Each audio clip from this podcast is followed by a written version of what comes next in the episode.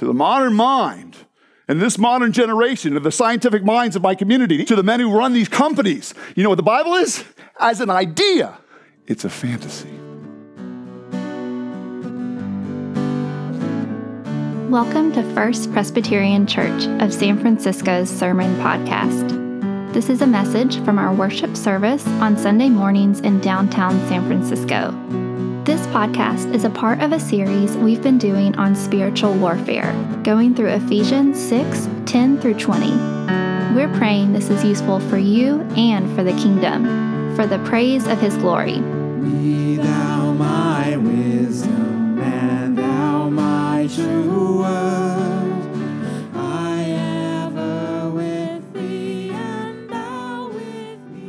Our scripture today comes from Ephesians chapter 6 verses 10 through 20.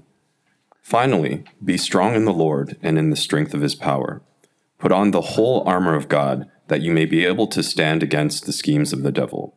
For we do not wrestle against flesh and blood, but against the rulers, against the authorities, against the cosmic powers over this present darkness, against the spiritual forces of evil in the heavenly places. Therefore, take up the whole armor of God, that you may be able to withstand in the evil day, and having done all, to stand firm. Stand, it therefore, having fastened on the belt of truth, and having put on the breastplate of righteousness. And, as the shoes for your feet, having put on the readiness given by the gospel of peace. In all circumstances, take up the shield of faith, with which you can extinguish all the flaming darts of the evil one and take the helmet of salvation and the sword of the Spirit, which is the Word of God, praying at all times in the Spirit with all prayer and supplication. To that end, keep alert with all perseverance, making supplication for all the saints, and also for me, that words may be given to me in opening my mouth boldly to proclaim the mystery of the gospel, for which I am an, an ambassador in chains, that I may declare it boldly, as I ought to speak. This is the word of the Lord. Thanks be to God. One of the things I love about God, God's a talker. God is a talker. You know that? He's always talking. That's how the Bible starts. It starts with God talking.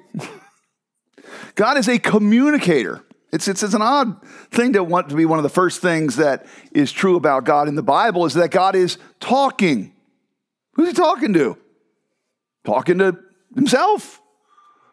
But he's talking. He's communicating. It's just kind of a, it's one of the weirdest features. It's one of the weirdest characteristics about God that kind of sits there baldly in the text and you don't even really notice it. You don't really notice that there's a claim being made in the Bible, there's being a claim being made in Christianity, which is actually very startling. God's a talker. The Bible doesn't claim to be a number of men and women sitting there experiencing some sort of spiritual um, ecstasy by which they wrote down ideas about God and therefore told you those ideas so you could share them together. That is not what the Bible claims to be. The Bible does not claim to be an accumulation of, of insights and spiritual truths for your convenience. it's far, far, far from it. That is what the Upanishads claim to be. The Vedic, the Vedic scriptures of the Hindu faith, that's what a number of different uh, uh, texts claim to be. But uh, in Christianity, we say God is a talker. When God talks, light appears. When God speaks, worlds are formed. When God spoke, this man here came became a new, a new creature in Christ. Like that's happening all. There's an idea that God is actively speaking into the world, and that even right now, with the timbre and tone of my voice, as I'm communicating with the help of some amplification, it, it is actually, I will challenge you, God, God is speaking here. Uh, let's hope that, because if it's just me, if it's just me, if it's just me, it might not be worth listening to. But if I speak for God, you must listen. Why? because God is a talker. But then other, there are other voices. There are other voices in the there are other voices in the Bible though. And, and in fact, in Genesis, in the first two chapters, God is a talker. He's talking. And then he, he creates men and women. And they, what happens to those men and women? They start talking. The guy talks to the girl. The girl, they start talking to each other. We're talkers, God's a talker. And so is his enemy and ours. You, if you're visiting today, we're in a series called The Invisible War. This is the second and the last of the series. The next week we'll talk about prayer. And then we'll be done with this kind of this excursus over the summer that we've been looking at on uh, spiritual conflict and spiritual battle. But God's a talker. He makes us talkers. And then we find out our enemy, the devil, his enemy, the enemy of all things good, the, the, the arch enemy of evil is what? What is he? He's a talker. He's a talker. And he seems to never shut up. And he's got nothing to say. But he always asks the same question. In fact, I will tell you one thing I think about. The, uh, I think that's not mentioned in the scriptures. My own kind of insight, if it is anything. I don't think that Satan is very creative. And evil is not creative. And I, I, found this in my whole life, everywhere I've gone. I remember working on in the streets of New York. I remember working in Chicago. I remember working. Evil always smells bad. It always looks, it always looks and smells like destruction. It always smells, and, and, and, and the, the evil places of cities always look the same. They always have the same kind of ruin and the same kind of deterioration. No, no, evil always looks the same. it's not even creative. Satan always asks the same question Did God really say that? It's the first words out of the demonic lips of the serpent. It's how we meet the devil. It's his first question. And what does he seem to know right there? What does he seem to know? What we just heard this morning. God's a talker. He knows God's a talker. And he means to do some talking too. He means to talk alongside, to talk against, and to call all of the words of God, all of the words of love, judgment, grace, His presence, His person, and to call and to turn them to, to, to ask a simple question. Do you hear all? Do you hear every how everything in one sense just falls apart if you can't answer that question? Did God really say that? It's cunning, it's evil, it's twisted, it sows doubt freely right in the midst of how it as it talks to you. It's it's beguiling, it's meant to call you just to get you go, huh? I don't think, hmm. hmm. If we were to look even closer, uh, Satan then misquotes what God says, and then misquotes it again, and then interprets it there. It's, it's, it's all. God's a talker. And so is the devil. So is the enemy. So is the demonic. What I want to teach us today is to take up the sword of the Spirit. The sword of Spirit, which is what? The Word of God. It's to teach you to talk back, as it were, to talk back to the things that are said to your heart, to talk back to the challenges, to talk back to your heart, to this generation, to the Discovery Channel when it tells you lies about the Scripture being fabricated by men. It wasn't. That's just a lie. It's not even historically true. But this is always the question. And, and when I say it's not being creative, when I say it's not being creative, Satan asked this question, AD 150, gospel's getting out. People are hearing about Jesus. And then Marcion goes,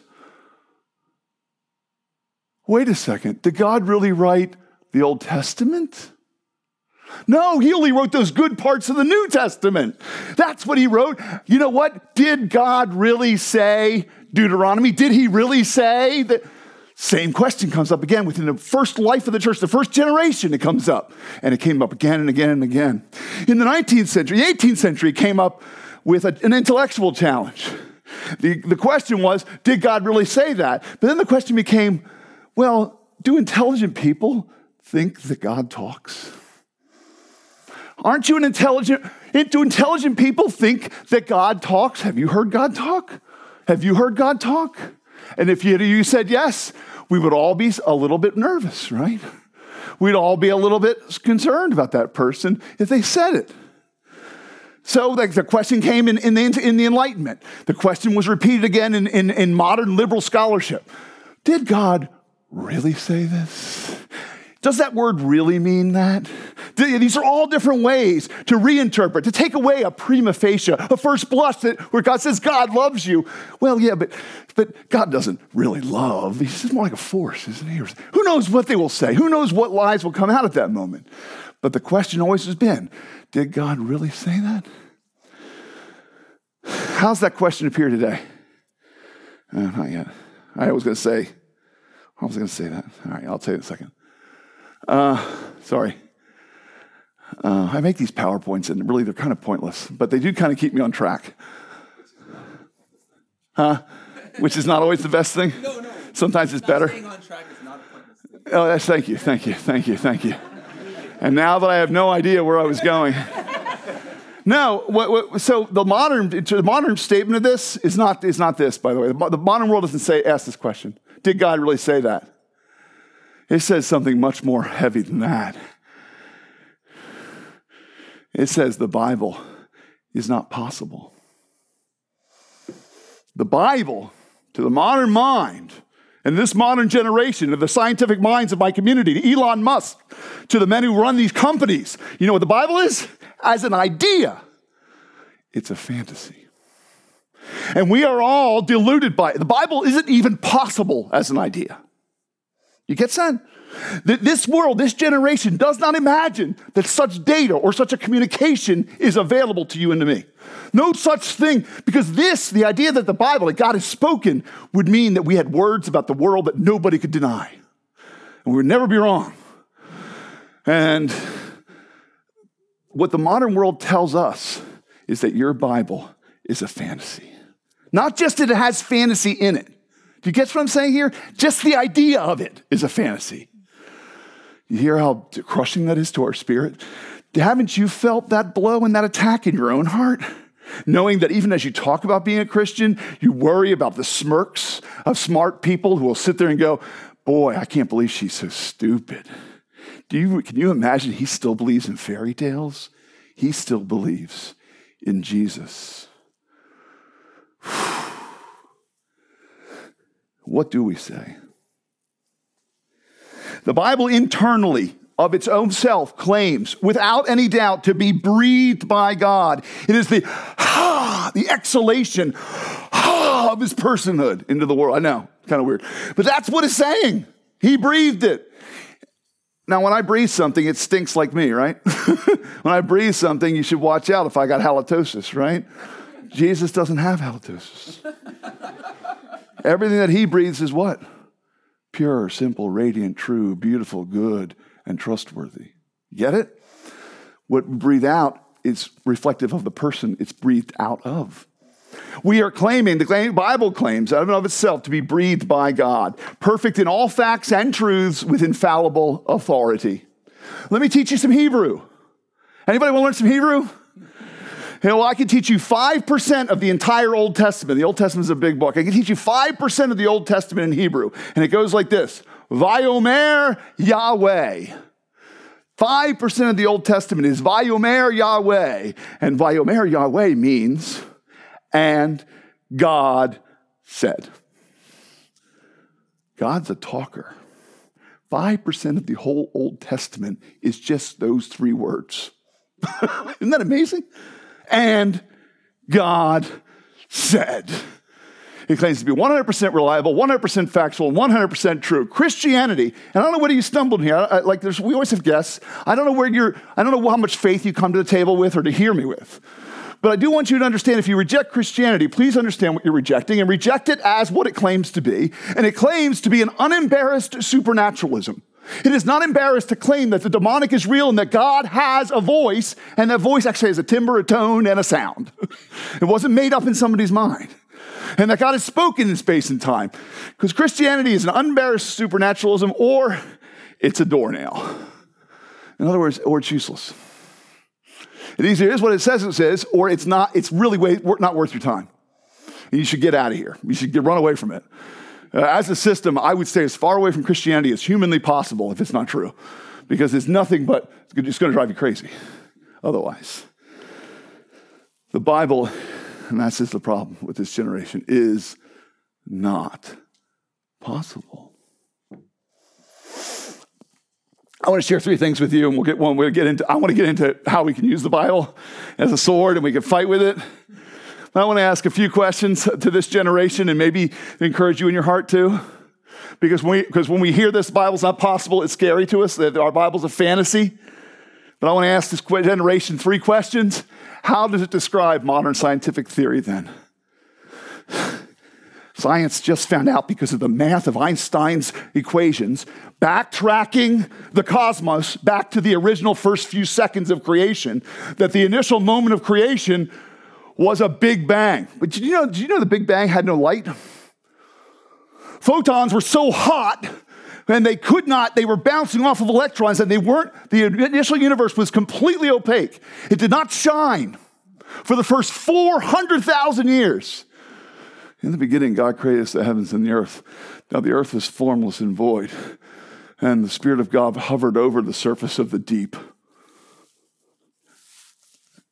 I just described the cosmic, the microwave cosmic background, it's called cosmic microwave background. Uh, Ted actually knows the, uh, Ted, one of our friends here, knows the Nobel Prize winner who discovered the cosmic wave, microwave background. He lives here in San Francisco. The cosmic microwave background is the leftover residue of that initial explosion. And we now know that initially the universe was an enormous black seething mass of superheated um, elements. Isn't that amazing? As it cooled down at about 400,000 years, bam! And God said, Let there be light. Tell me all right, so first we have the cosmic microwave background and the surface of the deep. Then we have an explosion of light, which we know scientifically did happen. Go to the creation of the earth. Go to the creation of our, our, our, planet. Go to the creation that's described again and again in there. What comes first? Sea creatures, then animals. Then, how did this ancient know that the archaeological record would say you were right? No, this is fantasy. Remember, the Bible's just fantasy. And it hits scientific insight at the most profound level it has ever been. And it describes it as true. You know why? Because it's all true. It's amazing. How does it contain prophecy and fulfillment across a thousand years? I don't know. I remember being seen at Bruce, Bruce's house. Bruce, what was his name? Bruce can't remember his last name right now, but we were sitting there and we, were, we had just finished translating Psalm 22, or part of it, and we had translated from the Hebrew. I'm walking from my dorm in the seminary, this is in the early 90s, over to my apartment. And as I'm walking over, I keep hearing the, the click in my, my, the click, the rattle. Because it says in Psalm 22, they cast lots for my clothes. They were, they were throwing dice for my clothes he says in Psalm 22 as he describes his suffering and how his suffering is so harsh, people don't even care. They're having recreational fun while he's dying. That David wrote that. And I don't think he knew at the time that he was supernaturally predicting with uncanny accuracy the sounds my Savior heard as he bled and died for me. Praise my Savior. you know what you'd have to say for this to be for this just to be uh, created? You'd have to say the entire thing was hoax. The entire thing was a hoax and fabrication. I don't know how you do that. That requires more faith than believing Jesus is the Son of God. I'll tell you that much. That requires an absurd amount of faith. How does it historically prove to be true again and again? This is where I want to, uh, I want to encourage you. Go and search it out. Go read the case for Christ. Go, go do your work. If you tell me you can't believe and don't want to believe or have a hard time believing, go do your work then. Because other men did. Sir William Ramsay was a part of the joke. They all were. Everybody knew that Luke had been written and fabricated, but look, look, every time the, the people in Luke would go to a new city, the new city would have, a, the governor would have a different name, a different title. Isn't that silly? He must have made the whole thing up. That's so silly. So, so Ramsay, as an archaeologist, set out, Sir William Ramsay, to go and document how Luke's historical reporting was so clumsy, it proved why the Bible is just a fantasy. Well, Sir William Ramsay became a Christian because after years of archaeological investigation discovered that Luke is the most historically accurate book we have about the first century at all. It's the most accurate, from shipbuilding to the title of every city.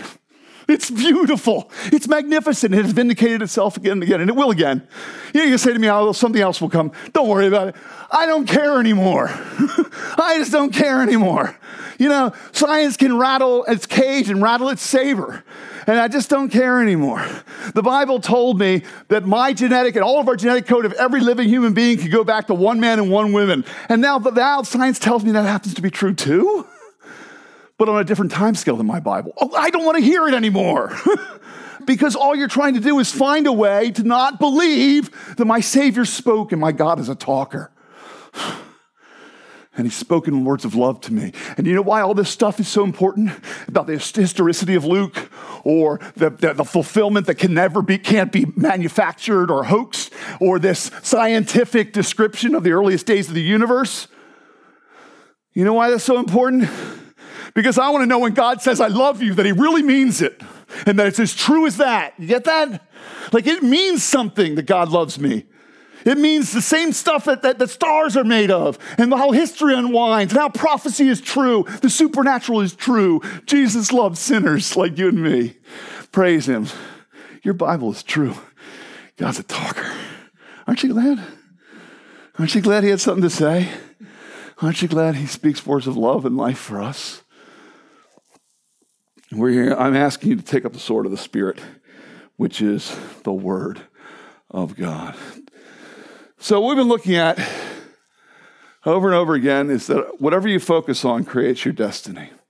And whatever you focus on creates who you are. Whatever you stare at becomes you. Whatever you love, your heart takes the shape of. Whatever you stare at the most is what influences you the most. It's just tried and true. You, you focus on is your eternal destiny. And if you focus on Christ, so what is my point today is I want to get you to focus on your Bibles. I want you to draw your scriptures into focus again and again so that you become readers. God's a talker. Why aren't you reading? God's, a talk, God's talk, talking to you all the time. Why aren't you reading? Why aren't you listening? Why aren't you? Why don't you have ears to hear?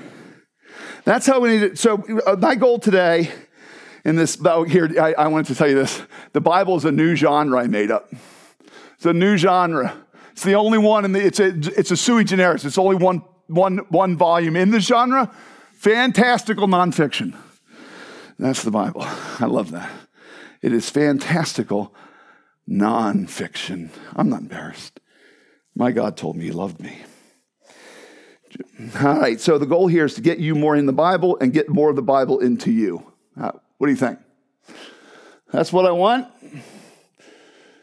How many of you just sitting there going, if I hear another preacher tell me to read my Bible, I'm going to be sick? Huh? How many? Well, actually, we live in a generation now where your preacher may not tell you to read your Bible anymore. That's true. I didn't think of that. So maybe it's not as common, but when I was a kid, it was much more common. I actually almost came, I was actually going to add a little E here so I would have true. You see that? Eh, see that? I could have I could have had an acronym and I missed it. I still do. True. If that helps you to remember this. Every time my son's in the Navy, and every time he uses an acronym, it just makes me want to, makes me want to get sick. All right, so let, but let's take a look here. How do we trust it? How do we trust it? How do we trust it? What I'm going to do is I'm going to take us to, to, to Christ's temptations, all three of them, because it's going to teach us how to trust, how to read, and how to use, I think. How, why did, how and why to trust, how and why to read. Well, some of it will come out of that. Because Christ meets Satan right at the, at the uh, inauguration of his ministry, right before it's about to start. And here we have in verse 1 Jesus was led by the Spirit. Uh, by the way, anytime you're being tempted, it's because God has appointed it. This is a good lesson. If you're being tempted now, it's because God has appointed it. He did it with his own son.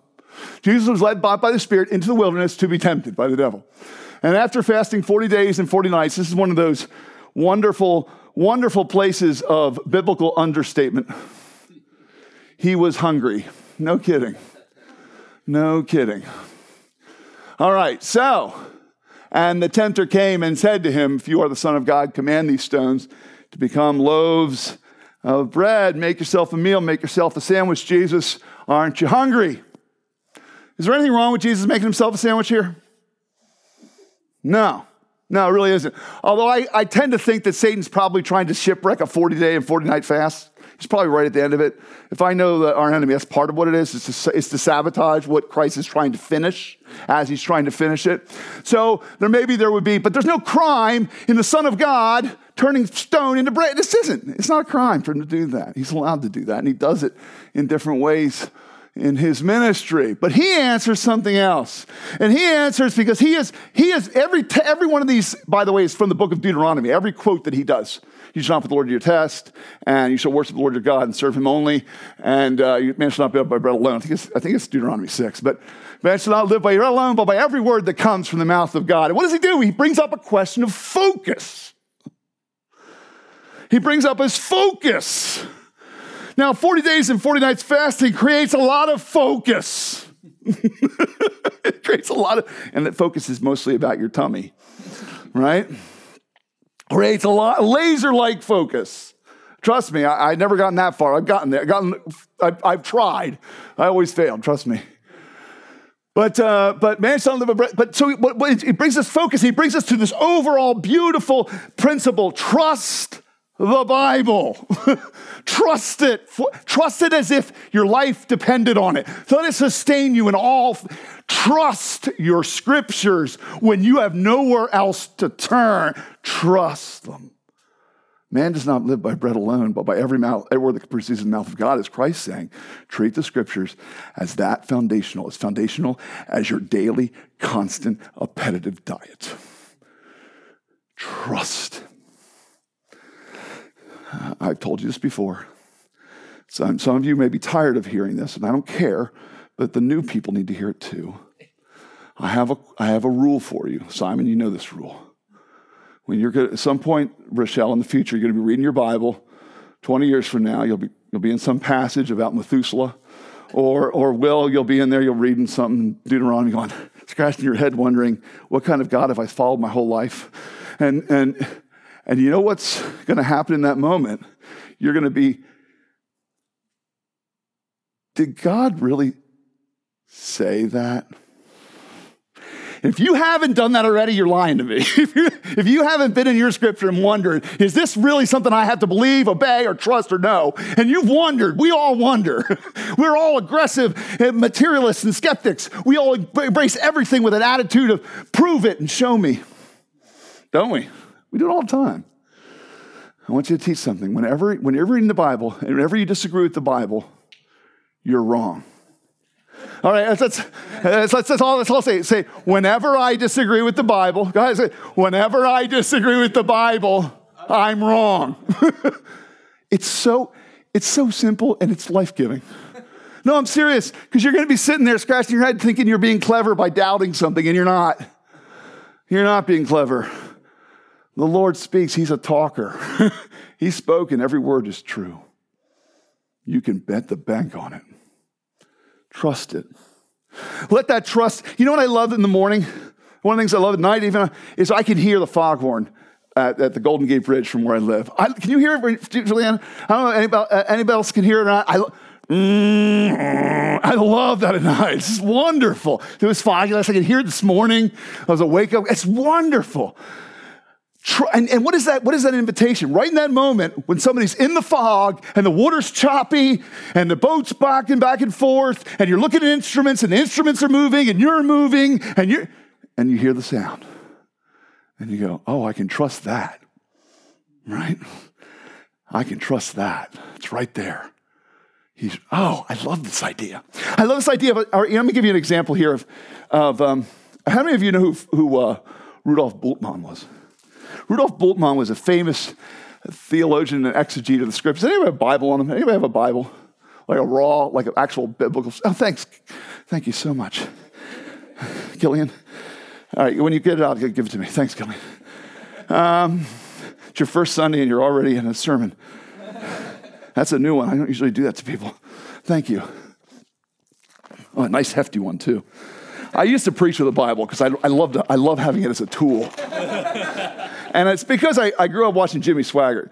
And Jimmy Swaggart would put his thumb in a Bible like this and he would point it. With, I love that. It's so authoritative. It's scary, isn't it? Oh, yeah, don't break your Bible. Okay. All right. So Edel Linnemann was, Edel Linnemann was Rudolf Bultmann's student. Rudolf Bultmann wrote an entire book on John. And what he did in the book of John is he said John was written by about 20 or 30 different men and pa- pasted together.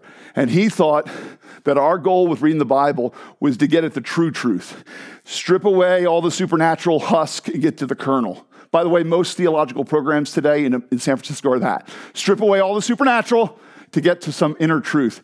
It's a false distinction. the, the truth is, is God's truth from the supernatural to the inner truth. The whole thing is His truth.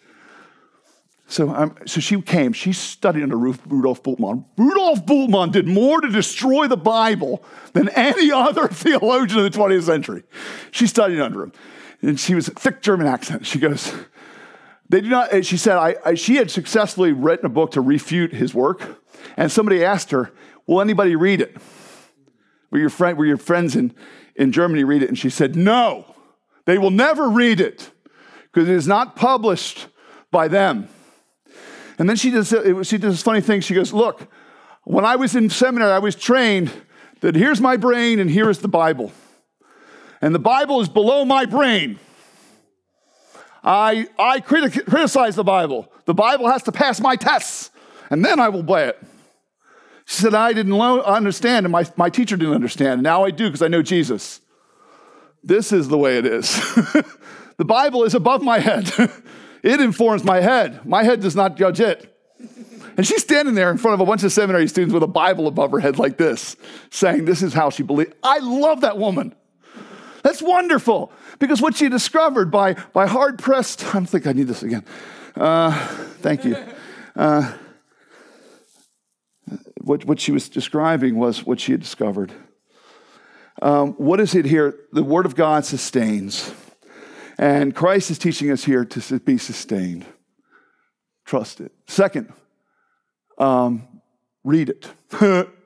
Duh. The devil took him to the holy city and set him down the pinnacle of the temple and said to him, If you are the Son of God, throw yourself down, for it is written. Oh man, I will literally, I'll give somebody five bucks if they can tell me what old what psalm that's from. Right off the top of your head, you have to be able to do it right now.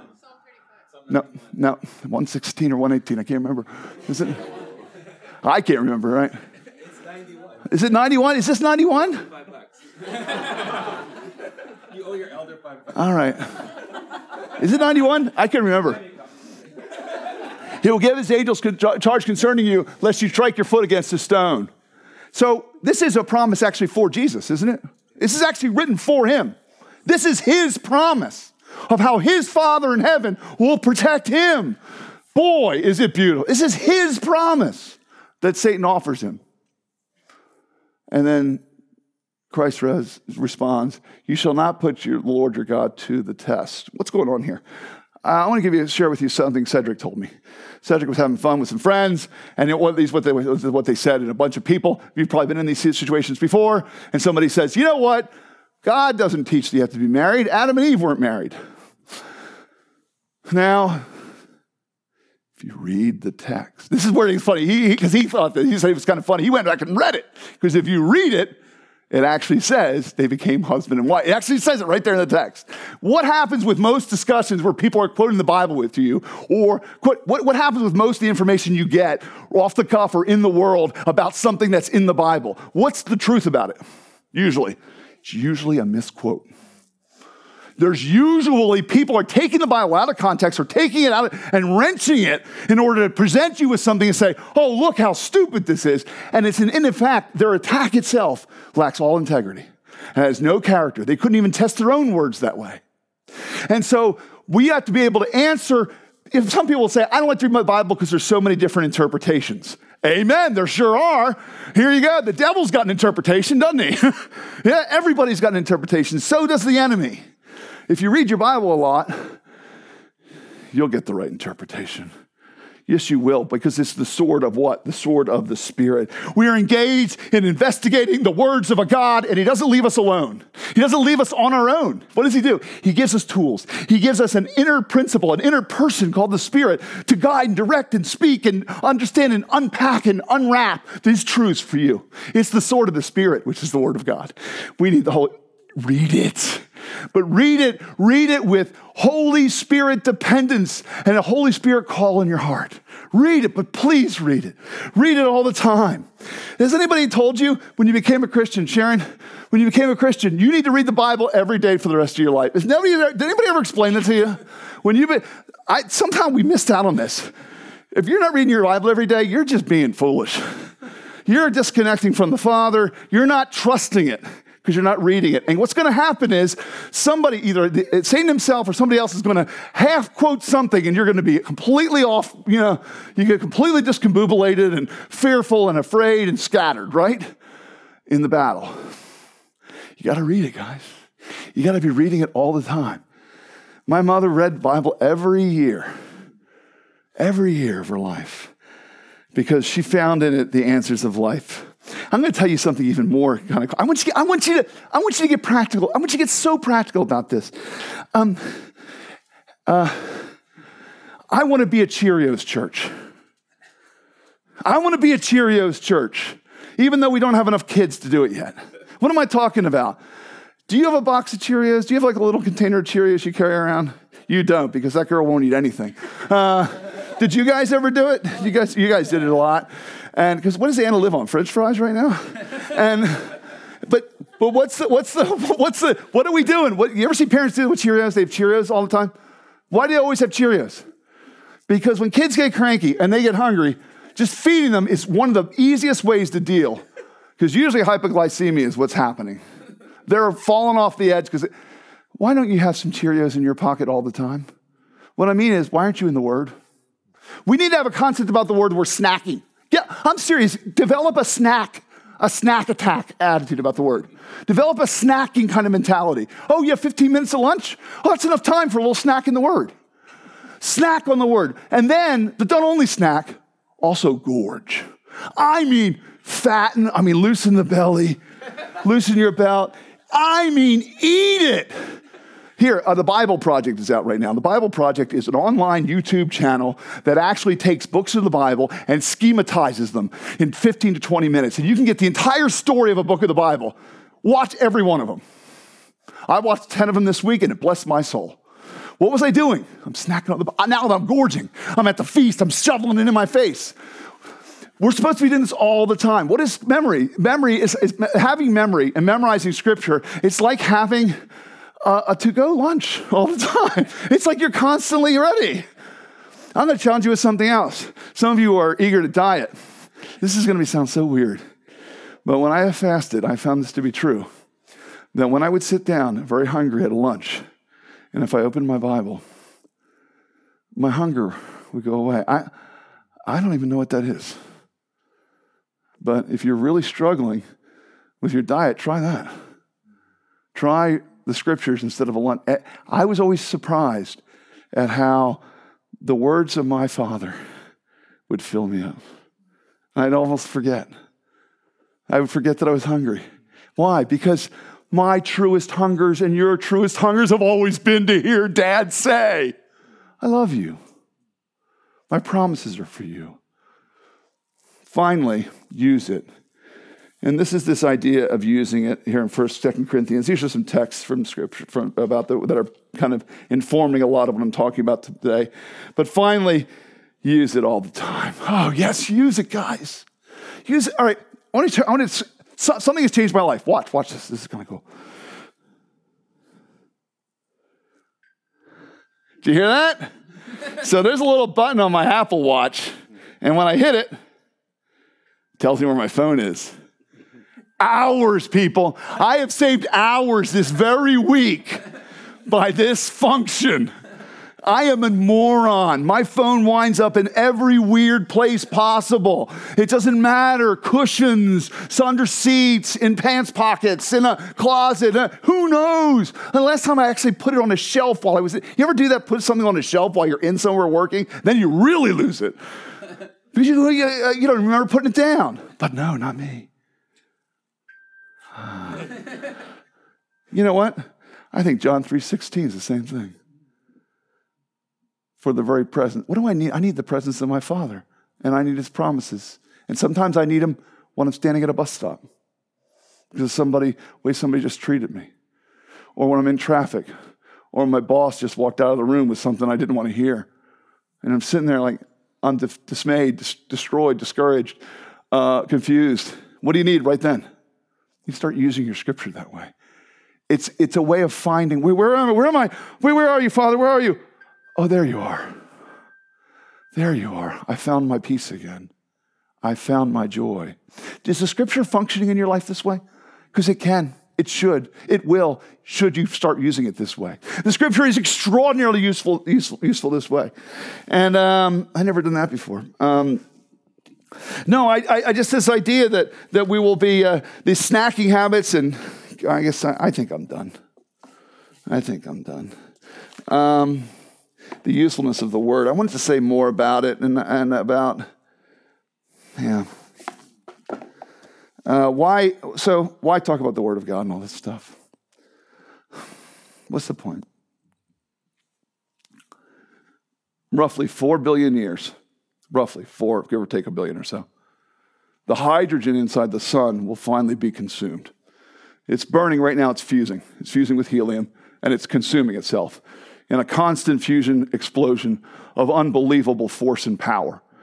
It's so powerful that we, 93 million miles away, enjoy its heat, enjoy it, bask in. It's the only reason that uh, life is, is possible here on Earth. And, but in four and a half billion years, the hydrogen will be used up. For about a billion years, now helium will start to burn, and helium will fuse with carbon, and things will get intense. Finally, there will be a collapse. And as in an instant all the mass rushes into the star, what will happen again? It will then blow up again and become a nova. And for 10,000 years, our sun will shine with a radiance that can be seen halfway across the universe. And the fact that Jesus loves me will still stand because he said so. He said heaven and earth will pass away. How did he know that, by the way? he knew the sun would pass away. He didn't know that until this century. Heaven and earth will pass away. But the fact that I love you will never pass away. Take up the sword of the Spirit. Take it up. Take it up now. Take it up today. Decide for Christ now. Invite him into your heart and your life. Trust him in wholly and fully and completely like you never have before. Trust him now. Trust him tomorrow. Praise him. I don't know how to shut that off, Anthony. Oh, it did. Okay, good. Thanks. Let's pray. Thanks, Father. Thanks for your word. Thanks for speaking to us. Whatever wasn't of you, I pray would be forgotten whatever was your truth and whatever Holy Spirit you want to use, it will be used. I pray for new, new spiritual life for my people and for myself. I pray for new love for your Bible, your words. Oh, I'm so glad you're a talker. Your words are love. For your children, your words are love and life. Oh, I praise you. I pray you're there and you're not silent. Amen. Amen. He's a talker. Oh my goodness, is he a talker?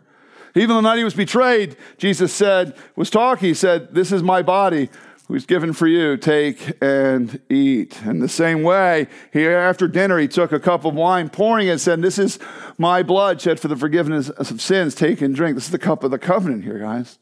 He's a talker, he's talking. But you know, he's so he's a communicator. And and and so he uses rudimentary and very basic children's images of eating, of munching, which is how he understands the Bible too, to say, This is how you know God, guys. God in you, God in you, God in you, you and God. Get it? Get it? Get it? Get it? Simple as possible. Uh, if you're a sinner, this is your table. Get, get, get up here. Get up here and know God's grace. If you tr- trust his words of life for sinners who trust him, trust him. Trust that, tr- trust that truth, uh, read it, and, and use it right now by coming to the table. But let me, let me put up a barrier, a barrier. Uh, let me, I maybe say no to some of you. I have to say no to some of you because you cannot come to this table if you think you're a good woman. You are forever forbidden from this table if you think you're a good man. Isn't that weird? Our God's a talker, and all he talks about is how much he loves sinners. Praise him. Praise him. If you're a skeptic and you don't believe God has spoken yet, I get that. Listen, it's kind of a tall order to believe God is talking, especially when you hear a knucklehead like me talking. But I don't ask you to trust me. I ask you to trust him. And what will happen, and I hope will happen, is that you will be in your in as your investigation, you will be provoked to envy, provoked to know God and want to know him the way that we know him. Because we hear our dad speaking all the time. And we're so very thankful. All right, let's now. This is a time of worship. We're going to respond to the, the, the, the word preached by the, by the table here. So, um, a bunch of things are going to happen. We're going to stand up. You can stand up now. Let's stand.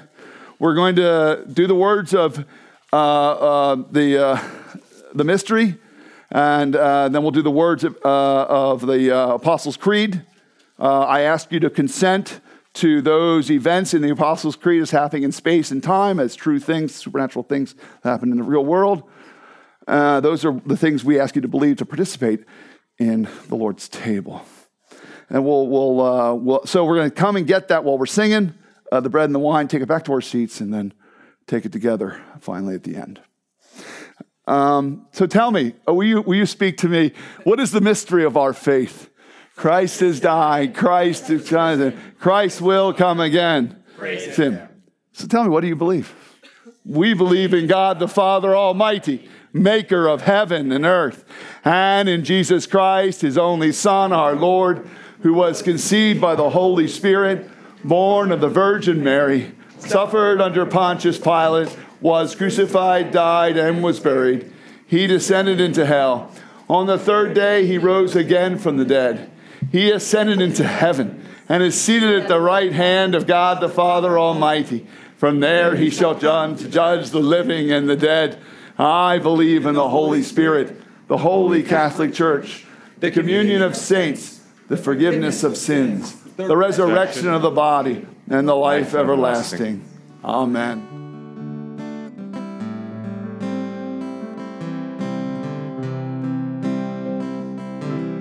For further information, please feel free to check us out at firstpresbyteriansf.org or come and worship with us on Sunday mornings at 1015. We meet at 110 Embarcadero, just a block away from the ferry building, and we can't wait to see you. Worthy is the Lamb who was slain.